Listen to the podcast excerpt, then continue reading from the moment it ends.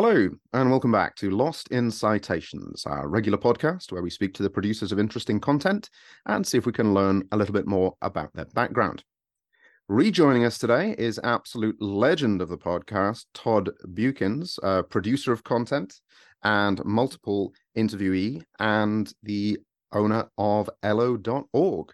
Very nice to speak to you again today, Todd. Oh, hey Chris, thanks for having me on. Yeah, I think I'm on. Am I in the five timers club now? Do I get I, a gold jacket? Well, if you include the uh, interviews that you did, uh, I think that maybe you you might get that gold jacket. Oh, that would be an honor. I want I want to start the first five timers club for Lost in Citations. Well, John has this idea of uh, having a Lost in Citations dinner at some point for the multiple. So it would be you and obviously um, me and John and who else has been on Robert Murphy, probably Anna Hoffmeyer. Uh, you know, the people who've come back and back and back. Yeah, I think that would be an interesting conversation because um, you're all good people. Uh, I, I just want to reference the uh, you you posted recently on Facebook about listening to the interview between me and Naheen uh, Madarbakus-Ring. Yes, and excellent it was something that came together because of well not only the connection with Jalt, but also the connection with you. And I think your name was brought up three times in that interview. But one of those times was that you recommended that she set up the SIG and then you left the country. So do you feel any mm. guilt about this?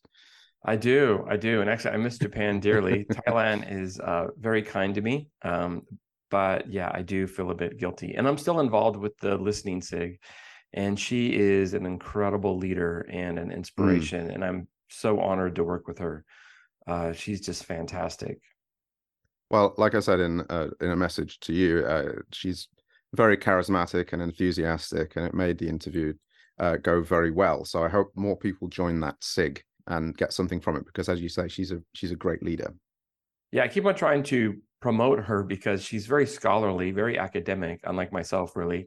And but she's just so down to earth and such a uh, you know she has such a nice personality that she makes what could be a dry topic seem very interesting. What we're going to be talking about today is uh, your series on your website elllo.org that's e-l-l-l o.org uh, on one minute english. And uh, i called it up before i started to make sure that i knew uh, what the number was uh, but uh, you are at 1,532 videos included in this. And uh, just to read the introduction to people who have not seen it before English speakers from around the world answer a basic question.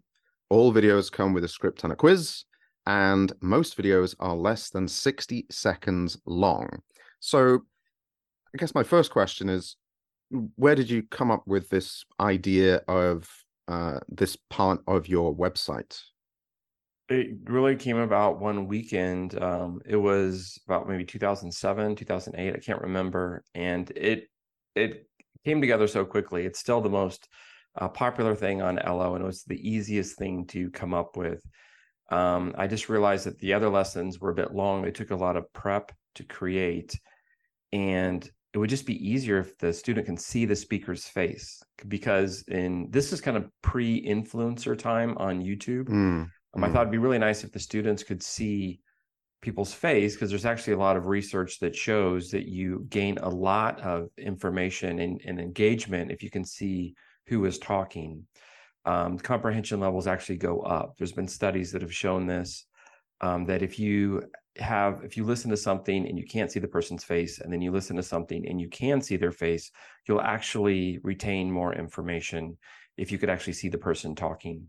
I just started making those videos and they were so easy to do and they were way more interesting than the other content we had on the site and so it was a no-brainer really just to keep doing them. And um, people like doing them. Mm. I, I thought i'd have a hard time getting people to do it but um, it was kind of right at the perfect time in technology uh, where younger generations were very comfortable doing it. When I first started it, if you pretty much if you were over 30, you wouldn't do it. People wouldn't do it. They were too self-conscious. But anybody that was under 30 had no problems and they're very comfortable. And so then it's just kind of grown since then. Well, that's an interesting point, and it's come up um, recently in the podcast about uh, the difference between like almost between pre-pandemic and post-pandemic in terms of people's comfort level to have their faces seen on screen, to have their voices heard, to have their um, you know their opinions shared and also recorded. The kind of the, the the TikTok generation, they seem to be very very comfortable with being online. Um, yes. So uh, when you select for these um, videos, do you choose it based on the person and their and their response, or do you choose it based on the theme that you've asked them about? No, it's I don't base it on anything. So these days, what I do is I'll put out um, a job offer on a platform like Upwork, and I'll say, you know, would you like to record a short conversation for one minute? Uh, people get paid to do it, and then we give them a list of questions. Um, and the only thing that people need for to, to qualify is um, has nothing to do really with uh, their English level. Well, mainly not to do with their English level. The first thing we want is that they have good lighting, they have good sound recording, um, they're not too far from the, the camera when they do the video. There's not like a dark background or anything like that. Mm-hmm. And then, of course, actually, that they do have pretty good English. So I should correct that. Uh, and then that's it. And then we give them a series of questions, a huge list of questions, like a, a spreadsheet of hundreds of questions. And all they got to do is put their name down to the question that they're going to talk about. Uh, and then that's it. And then there's a free little slot that if they want to have their own question, they can talk about whatever they want to talk about if they have you know they think they have a good idea uh, but it's pretty rare that anybody does that but we do have a new feature now called um, one minute talks which is um, the person is not on video and we do not tell them what to talk about. And we give them examples of how to say a little anecdote about a little story about their daily life um, and uh, for those it's completely you know freedom complete freedom carte blanche. They can do whatever they want. Mm-hmm. well I, I, was kind of drawn to it as a as a idea as a language teacher myself uh, and also a language researcher because the idea of one minute english fits in with the toefl ibt that you have to you get a series of questions and you have to answer the you have 15 seconds to prepare 15 seconds to answer 30 seconds to prepare, 30 seconds to answer, one minute to prepare, one minute to answer. And so the ability to fit uh, an answer into one minute is in and of itself a skill because um and I, I know this as a fault of myself the ability to prattle on for much too long. To tell someone that you have less than 60 seconds to answer a certain question requires you to put that kind of structure together. So, you know, did you have that as a as an idea to like kind of prepare the people who are listening and using your materials to put the organizational ideas into them that if there's a if it's a simple question give a simple answer get in get out you know move on with the discussion was that part of your um setup uh, surprisingly, no. Actually, um, it's it. One minute was um, chosen because that was about the the maximum attention length of a disinterested student, right? So, if a student really doesn't have a lot of motivation, they're not going to listen for more than a minute. That was the initial part. Also, actually, I found from doing uh, the interviews on ELLLO, we have another segment called Mixer. And Mixer, they only talk for about 20 to 30 seconds. And it's six people answering the same question. So the videos kind of came out of that. And I noticed that with Mixer, everybody can pretty much hit all the key points in about 30 seconds. And mm. if you ask them to expand on it a little more, they kind of run out of gas after about a minute. Unless the conversation goes somewhere else, pretty much everything that needs to be said is said in about one minute. But surprisingly, you do not want to actually give them structure because when they do that, people um, they kind of muck it up a bit. It, um, it kind of clouds their mind. You don't want to put uh, words in their mouth or ideas in their head. You just want them to speak freely. Um, you know, I've been kind of going out on a limb recently, trying to calm people down about AI because everybody's mm. talking about how AI and ChatGPT and all this stuff is going to take away jobs. I'm like, well, you know, there's a big difference between extemporaneous speech and scripted language. And AI is nowhere near extemporaneous speech. And I even go so far as to say it will never, ever get there.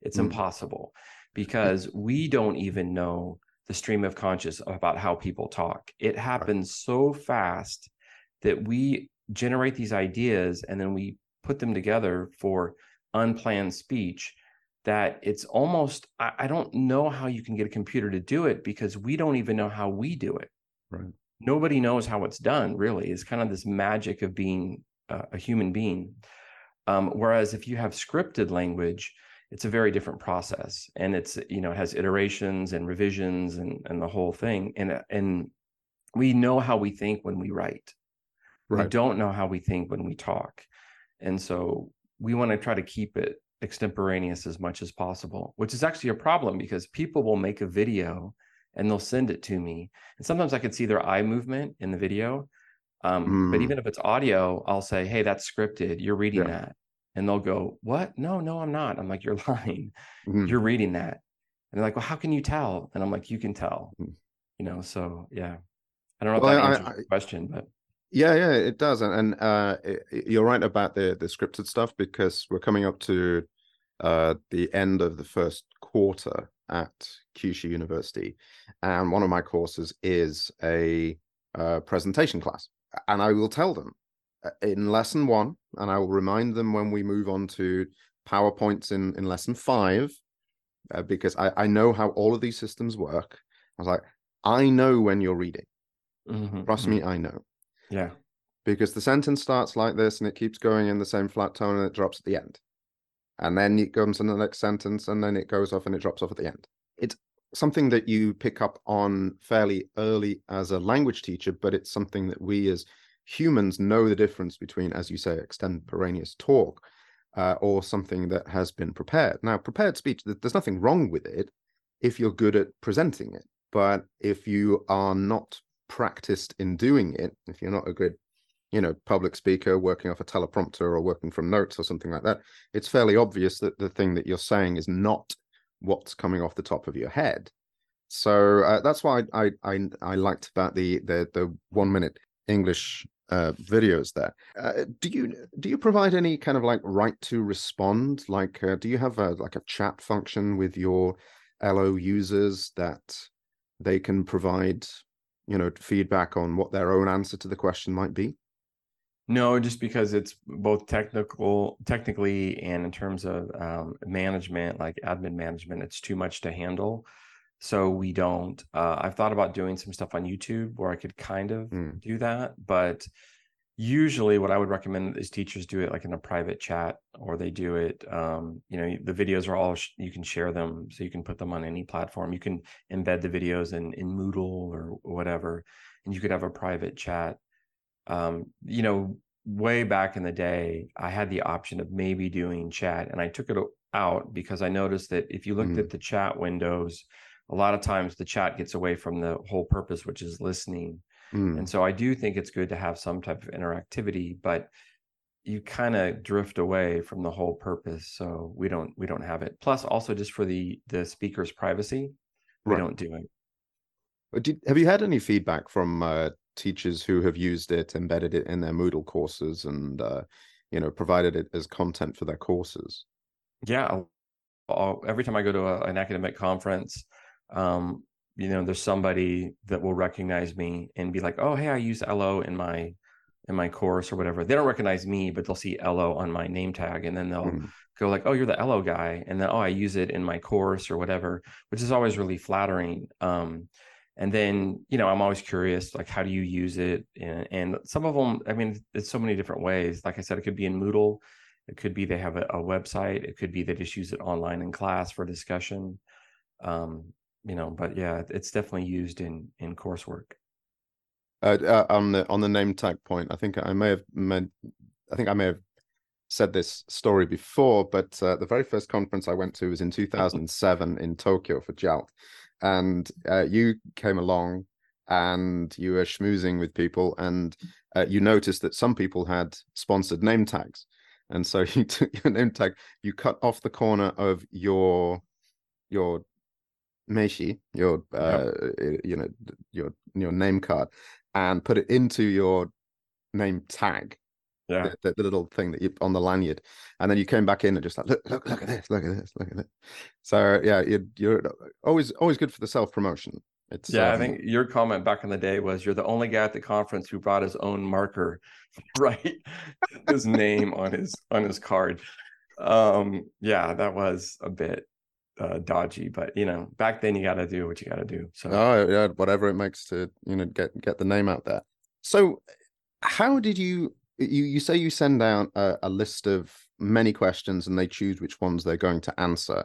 Uh, how did you kind of curate the questions? Like, are there things that are across cultures? I, I know that you, you have users from around the world, so across cultures that non-controversial or they are things that you know get the as uh, as Carl Benjamin calls it gets the noggin jogging like uh, how did you curate the questions uh, usually i will just go to the a newspaper i have like eight or ten categories um, and then i just think of general questions related to the newspaper um, it can't be anything controversial because it's a global site hmm. and so i don't want to offend anybody um, and so that's the number one rule. Yeah. Also, like you can't say anything disparaging about your country usually. Mm. Um, even if it's your own country, you can't definitely say anything disparaging about another country or a group of people.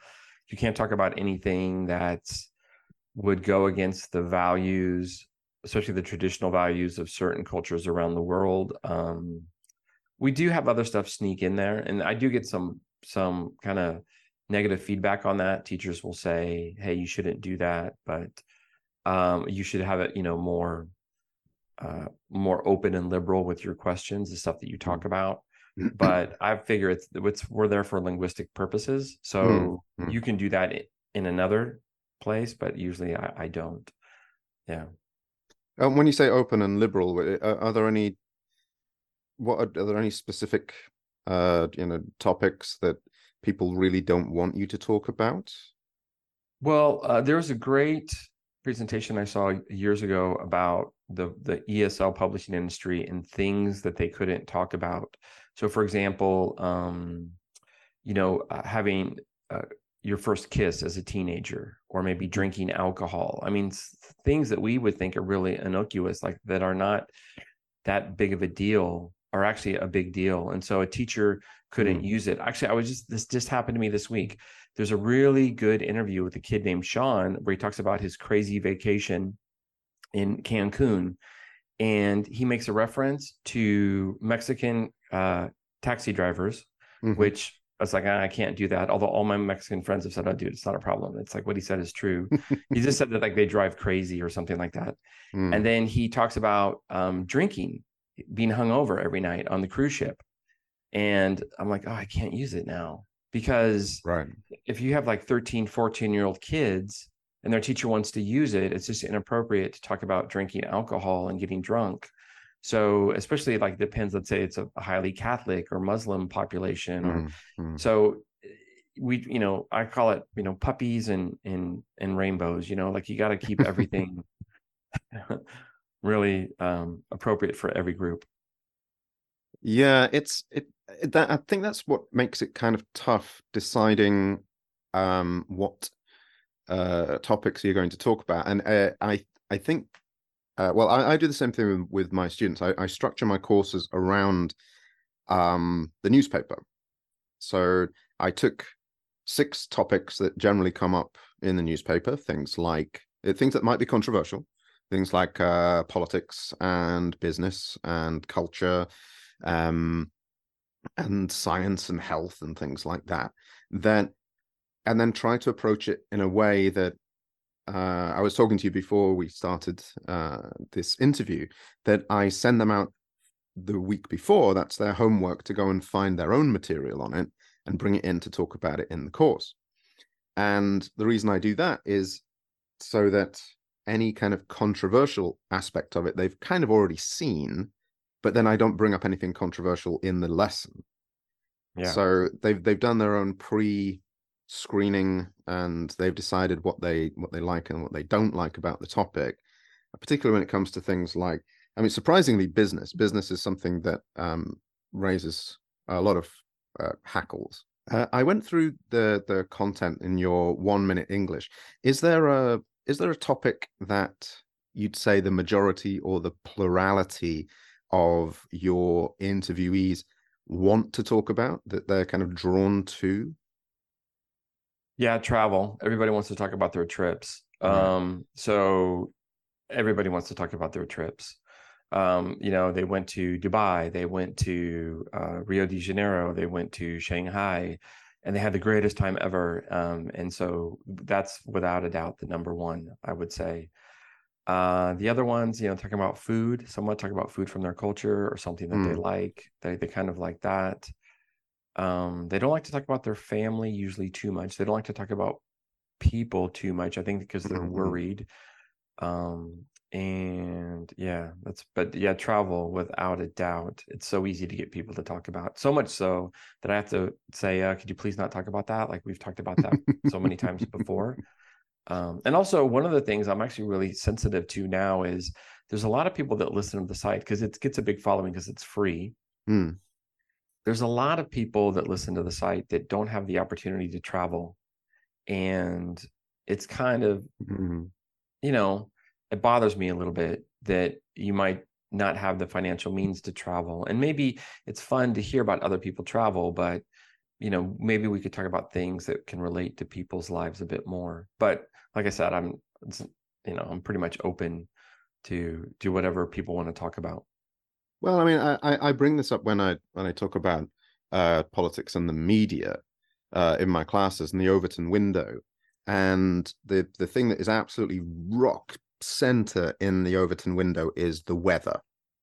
So yeah, yeah, it, it and it's something that you know you can talk to absolutely anybody you've known them for 12 seconds and you say oh it's a bit cold today and no one's going to go how dare you yeah. and so but but i think that travel and food are pretty much right rock center in the overton window so Yes. uh, it doesn't surprise me that those are the uh, things uh, well depending on their opinions of what happened when they travel so when Actually, you just on a, on a real quick note Sure, on that, sure, I. I'd like to point out like one, one of the things that I think is really funny, just the, the psychology um, that's related to these these questions and answers, is that everybody thinks that their country is kind of the best in the world in terms of people, but everybody thinks that their government is the worst in the world. And I mean, it's universal. It's universal. It doesn't matter what country the person's from. Once you sit, because you'll sit down and talk with them a lot of times when you do the interviews or whatever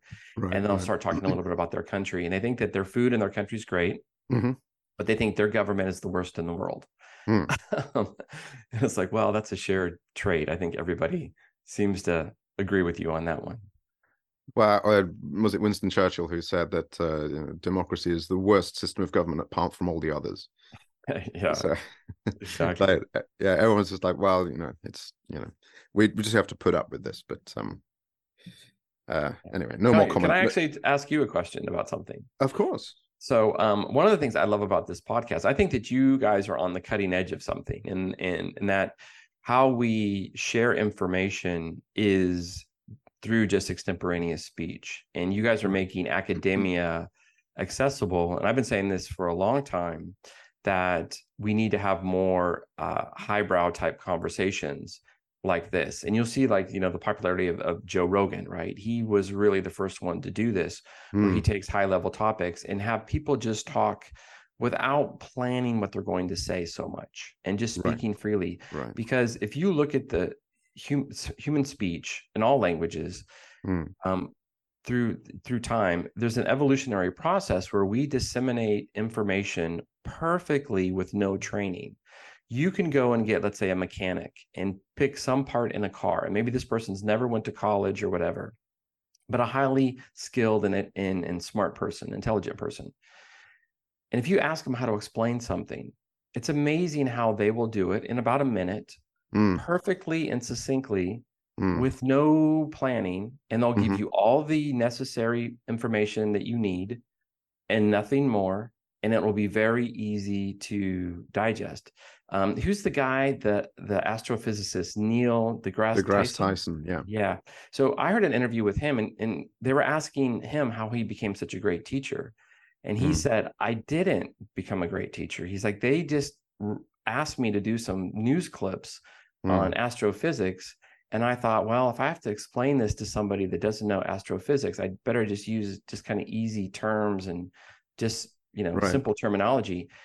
And I really think we're coming to that era now where we're starting to realize that we script things too much. We write things too much. We expect people to learn through scripted text too much. And that, you know, this is the perfect example. Your your website, I'm trying to give you guys flowers. I'm sorry, your podcast is because you can have these really deep discussions about complex topics, but it's best if you do it with just speaking. Just talk about it first, then go into the reading. So uh, this is great. Um, so hats off. Well, I've always said um, that simple is difficult. If you want to make a difficult subject simple, it's not an easy task. Uh, a- And the best way to do it, as you say, is to talk your way through it. The reason why we started this um, podcast is to replace the conversations that academics have when they go to conferences uh, while we were all in lockdown. Yeah. And because the general thought is uh, in the academic community that good communication between academics doesn't occur when the person is giving the academic speech, it occurs when they're having coffee afterwards. And so, if we could replicate that, then we could actually get you know more people to understand what as you say are sometimes fairly complex issues. Um, sometimes they're not that complicated when it comes to the you know the ability to write a book or complete a research project or to make connections in an academic community and then do a research project together it does require face-to-face communication and the ability to look them in the eye and trust them and so that's kind of where we are with uh, with with this and we're coming up on uh, 150 episodes and uh, we'll be going on to year four next year. So um yeah and also uh, thank you to for helping us keep it keep it going. In the early stages when we were you know we were looking for momentum and looking ways to build our uh, audience and looking for ways to build our catalog you you were certainly someone who has uh, uh, played a big part in that. So I, I give you grace for that No, it was my pleasure. And like I said, like you guys are, uh, you know, hopefully you're you're going to be the example for more academic type um, podcasts and you know um, ways or, or an example of ways on how to teach certain content. We've actually talked about this before, where you know maybe we should have different levels of how we do content where you have what's I call the orientation stage. And the orientation stage is you would just have somebody talk about it and you hear the terminology used and the basic concepts. And then you would go to level two, which would be the examination phase. And the examination phase is when you really look at it and you see what do you know, what do you not know, what do you need to learn, what is worth learning, what is not worth learning. And then the final stage would be the communication stage or the creation stage where you actually do something with it. And that model is basically just the PPP model, you know, um, presentation, practice, produce, but it's tweaked a bit, kind of modernized. Um, and the presentation one is where we lose students, I think. Like you said, you know, you go to an academic conference and you give a presentation and nobody listens, even if it's Mm. your own expertise or your own interest or whatever.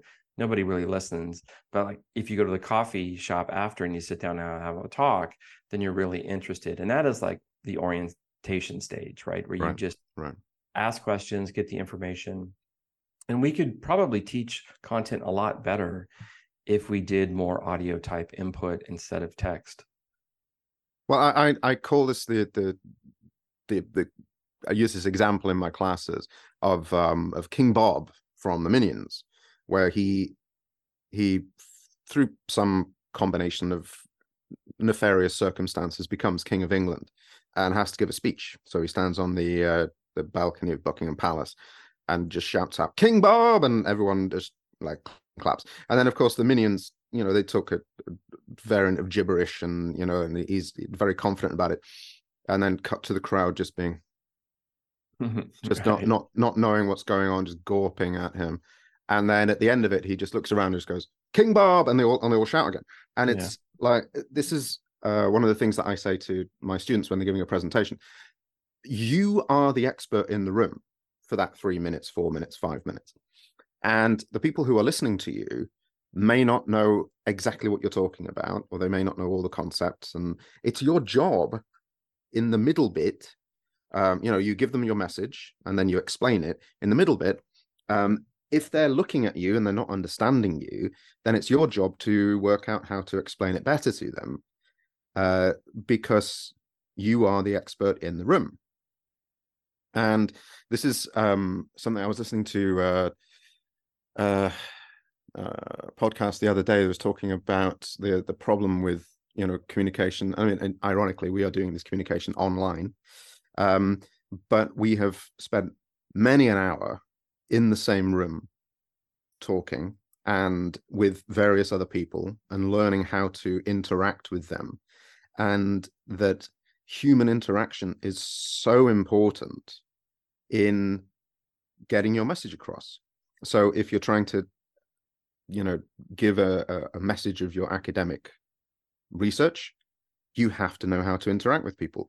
If you're trying to sell someone something you have to know how to interact with them. It's not just enough to say uh, here's a here's an item. You have money. You want this item. Give me your money it's not going to work unless you know how to interact with them and trust you in this so uh, I, I I wanted to ask you about the the the videos that you have on your on your website, and also about feedback from students. Have you had any feedback that it gave them more confidence to speak out about the things that they think and they know, and it gave them some support for how to answer these types of questions. If they were asked in a classroom yes in a test yes but also i i, I like to emphasize you only know something or you can only do something if you can recall it and use it at a time of your convenience.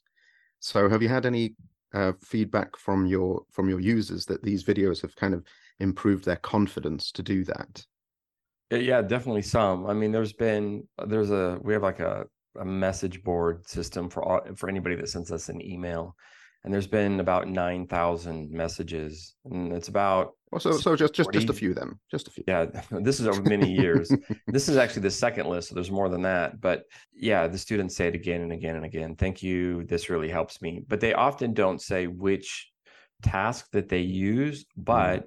When i meet people they always say oh i love one minute english i like your site i only listen to one minute english though like they don't even listen to the other ones and so my guess is that they can see that it does help them. And, and actually, that's great that you recognize that because that was the whole design behind it is that the students can see how somebody answered something at length, how they used connectors and conjunctive adverbs and all these things to kind of seal it together, their message. Um, in a very easy way. You know, the grammar, one thing about the extemporaneous speech is the grammar and the vocabulary is incredibly simple. Um, one thing that's quite, you know, there's so many differences between written and and spoken and, and, the easiest one to see is in those one minute english mm. it is not uncommon to have somebody talk for one minute and they talk in one sentence mm. they just have one really long sentence that uses basic conjunctions again and again and but so and but so because and but mm-hmm. so and it sounds crazy but you'll do the transcript and you're like oh wow that was one sentence they just kept yeah. on going you know um, and so, how to string together these really short clauses. Um, I have a, a, when I teach people about like the power of, of extemporaneous speech, say that you know the easiest visual and why it's so powerful for learners of any language is that imagine that um, talking is walking exactly like walking, reading is running, and writing is weaving. And by that, I mean when you walk, you're taking one step, a very short step, there's a, a elongated pause between when one foot goes down to the next. And it's a very short thing and you know where your foot's going to land. And it's slow and steady When Mm. you actually look at speech, extemporaneous speech, it's the same thing. Everything is these short little bursts with little pauses, just like I'm doing right now. It's a very steady pace. And so it's very easy to manage. When you read a script, and this is where the ESL materials really screw up. I mean, this is my one big complaint that I've been screaming from the mountaintop for over a decade. When you read something, you completely lose a lot of the basic prosodic features of speech and you make it way more difficult. You, Mm. You're running now, you're going too fast. There's not uh, elongated pauses between each clause. And Mm. so it's just faster. And if you're reading something that was written, Mm. something that's written has been woven. You know, everybody when they write, they stop, they go back, they change a word, they fix this. Mm. So it's like a Mm. loo- like in a loop. You you go forward, you go back, you go forward, you go back. But speech, natural speech, is just one direction only. That's it. You Mm. cannot go back and undo what you said. So that that's why they're just so different. And so it's very important that students can see somebody talk for one minute where they can't go back and change what they said. And Mm. it's simple and it's easy and it has natural pauses and it's very digestible. So yeah i think it's important that they they get lots of that because it will help them like you know how how to talk basically and how to listen as well. Yeah, I, I I'm reminded of um when I was working in a communication school, uh, so-called Eikaiwa in Japan, and one of the trainers had gone away to Australia for like a one-week ESL course, and came back, and we were all drawn to uh Fukuoka. So all of the teachers from Kyushu uh, were all drawn to Fukuoka. So there's about 40 of us. And he said, and and it, it was built up as that he's come back with the with the great knowledge that's going to improve your teaching. And so we're all sitting there being kind of like, you know, 21, 22, 23 year olds kind of like listening to it. And he writes on the on the on the whiteboard plus two. And it's like, and then and then he launched into this whole thing of just being like, well, just have and but so because Mm. in your in your classroom and have them plus to any sentence that they have and basically everyone was looking around the room and going don't we don't we already do that? We kind of already, we've already recognized that from speech that that's kind of how it works. And and then you realize how much money it had cost to get 40 people from all over Kyushu to Fukuoka together to book out this uh, conference room and uh, for him to teach us conjunctions. Uh, but yeah for fluency. but yeah, that was uh, that was the Eikaiwa business 20 years ago. But you're right. I mean, it it is possible if you just tell students that, you know, if you add those just those four conjunctions, and but so because, and then if you throw in a wild card like for example, then a sentence can ostensibly go on forever because Yeah. you're always just adding more and more details. So a one minute sentence, um, although as you say, sounds a bit odd from the beginning, is completely possible yeah because Yeah. because of those things.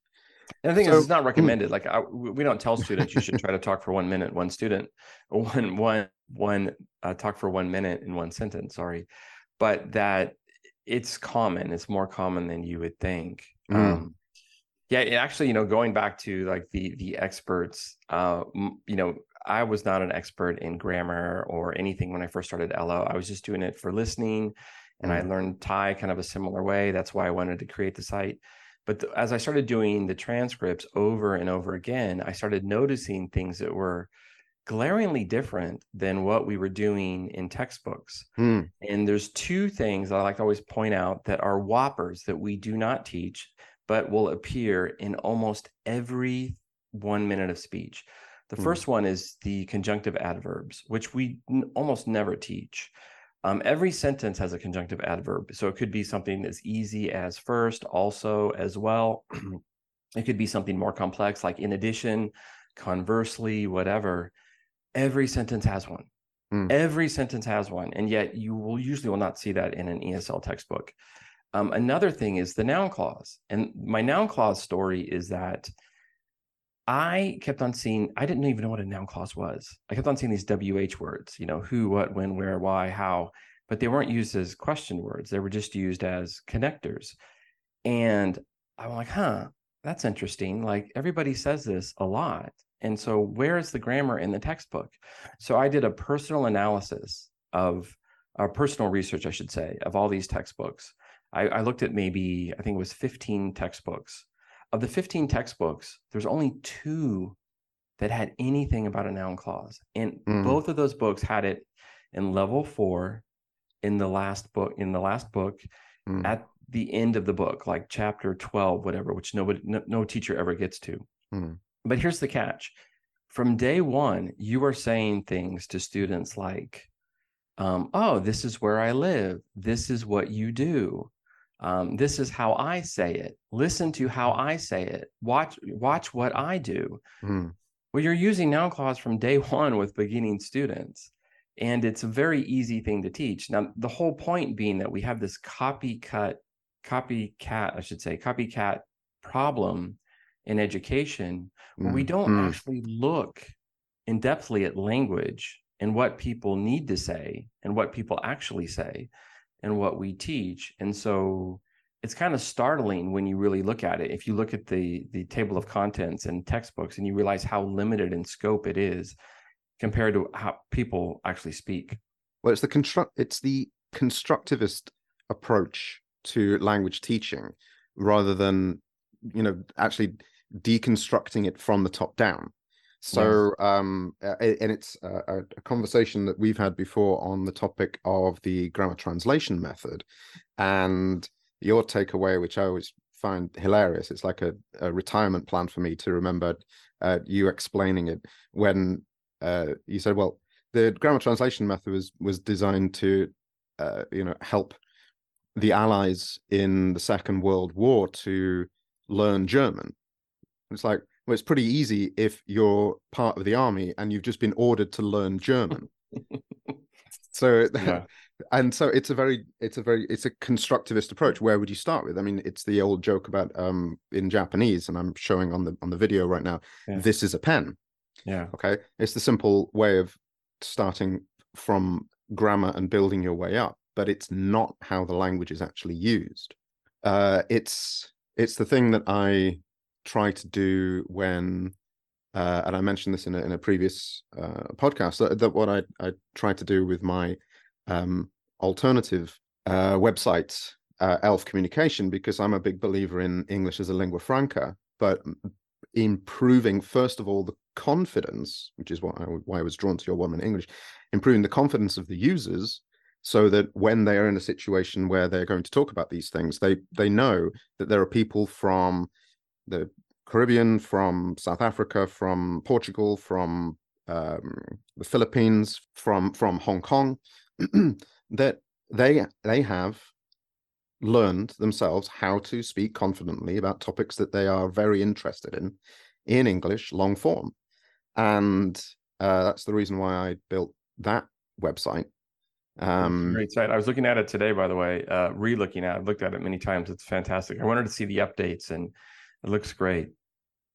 Yeah, we're, we're still working on uh, other things. It, it, was a funded. Um, I, have to, uh, for probably for legal reasons, I have to say that it was a, a funded site from a, a research uh, grant in aid fund um, that is actually coming to an end at the end of this year. But what we've actually built it out to be is something that we, and when I say we, me and uh, Aaron Hahn, um, use in our classes. He uses it directly as teaching material in a flipped sense.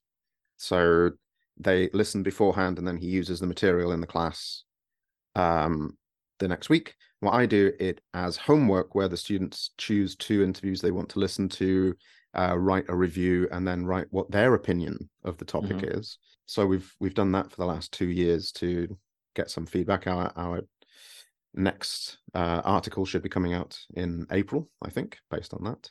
So yeah, I'm I'm very uh, interested in trying to make English as accessible, but kind of like fluent, academic, confident English as accessible to as many people as possible. So, um, as we come to the end of the interview, uh, do you have any uh, other plans or, or, different ways you want to use one minute English. I mean, I mean, at the moment it's presented as a video and with transcripts, and you also, as you say, like um, adjunct phrases, like otherwise or Mm. finally or things like that. They're they're highlighted to kind of like make them more available and accessible to the people who are listening. Do you have any other ideas about how you're going to use it? Uh, yeah, we have the new thing I'm working on um, is uh, there are four types of listening. Uh, we do what's called it's my own little thing. Uh, it's called um, hot listening, warm listening, cool listening, and cold listening. And the hot listening would be you can see the text and the questions, you can see everything. Warm listening would be you can you cannot see the script, but you can see the question and the answers. A cool listening would be you can see the question, but you can't see the answers. And then a cold listening is you can't read anything. It's just like Mm. a podcast or whatever. I, I, I so we're trying to do a lot of different activities for the four different types. Um, recently, I've been really encouraged. Um, I'm teaching in Thailand in a non-academic environment, uh, and kind of like the the language school model. And I've been doing stuff with A1 learners, and I'm just blown away. I'm so excited because what I started. My big thing is that I think that the biggest problem is that we, we're looking at listening as listening, and we're not looking at it in terms of memory, in Mm. terms of concentration and retention and processing speed. And so I've been experimenting with pauses after each short utterance and then like a, some type of interactive question. And what's blowing my mind is even the A1 students Mm. can get anything from a native speaker almost if the Mm. question is right and if there's enough pause. And so Mm. we need to have more activities where there's just time to process information. Also, in the in some of my classes, I have some students that have some cognitive diversities or learning disabilities, Mhm. and I'm starting to see that the big problem again is text. And that if you do activities that are just completely oral based and they're just listening, they do quite well. Um, and so I want to experiment more with these short listings and even some of the longer ones, but kind of cut it up, uh, experiment with different lengths and this and that. Okay, so before we end the interview, Todd, do you have any last thoughts? Anything else you would like to share? Uh, no, I just I, would uh, you know encourage people out there to you know to create their own materials, kind of like that we both do. Um, you know, I'm doing it kind of on the ESL level, and you're doing it at the academic level, and that the more people just do talking and extemporaneous speech, the the better it is for everybody. So pull out that mic and start recording. Well, I completely share your opinions, and uh, you are welcome to come back and, and share your thoughts at any time. So we've been speaking to Todd, who is the owner of uh, owner and producer of ELLLO.org. That's E L L L O dot org. And thank you very much for your time today, Todd. And I wish you all the best of luck. Thank you, and get that jacket ready. if you'd like to contact the show, the best place to find out about us is our website, lostincitations.com. Here you can learn more about the background to this project and how you can get involved. Our hope is to help academics, educators, and online content producers get in contact with each other. Our email address is lostincitations at gmail.com. We also have Facebook and LinkedIn pages. Please rate and comment on the sites you use to download your podcasts. It helps us reach more potential listeners.